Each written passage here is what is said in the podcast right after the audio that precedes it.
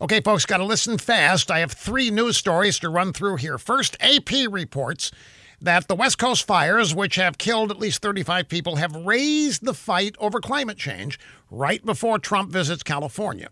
Liberals, including Democrat governors who run the fire affected states, all say that global warming is making these fires burn faster and farther than any fires before. And they're trying to stick it to Trump for not going along with their global warming blame game. Second story from the LA Times is a warning. Scientists say 150 million dead trees that have not been cleared from the Sierra National Forest could set off massive fires like we have not seen since World War II. Each acre of dead trees holds about 200 tons of fuel.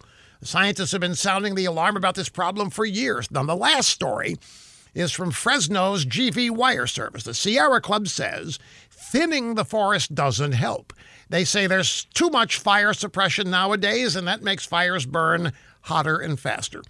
So, for decades, liberals have listened to environmentalist wackos like the Sierra Club, and they've left these dead trees where they fall. And we are now seeing the result. These fires have nothing to do with climate change.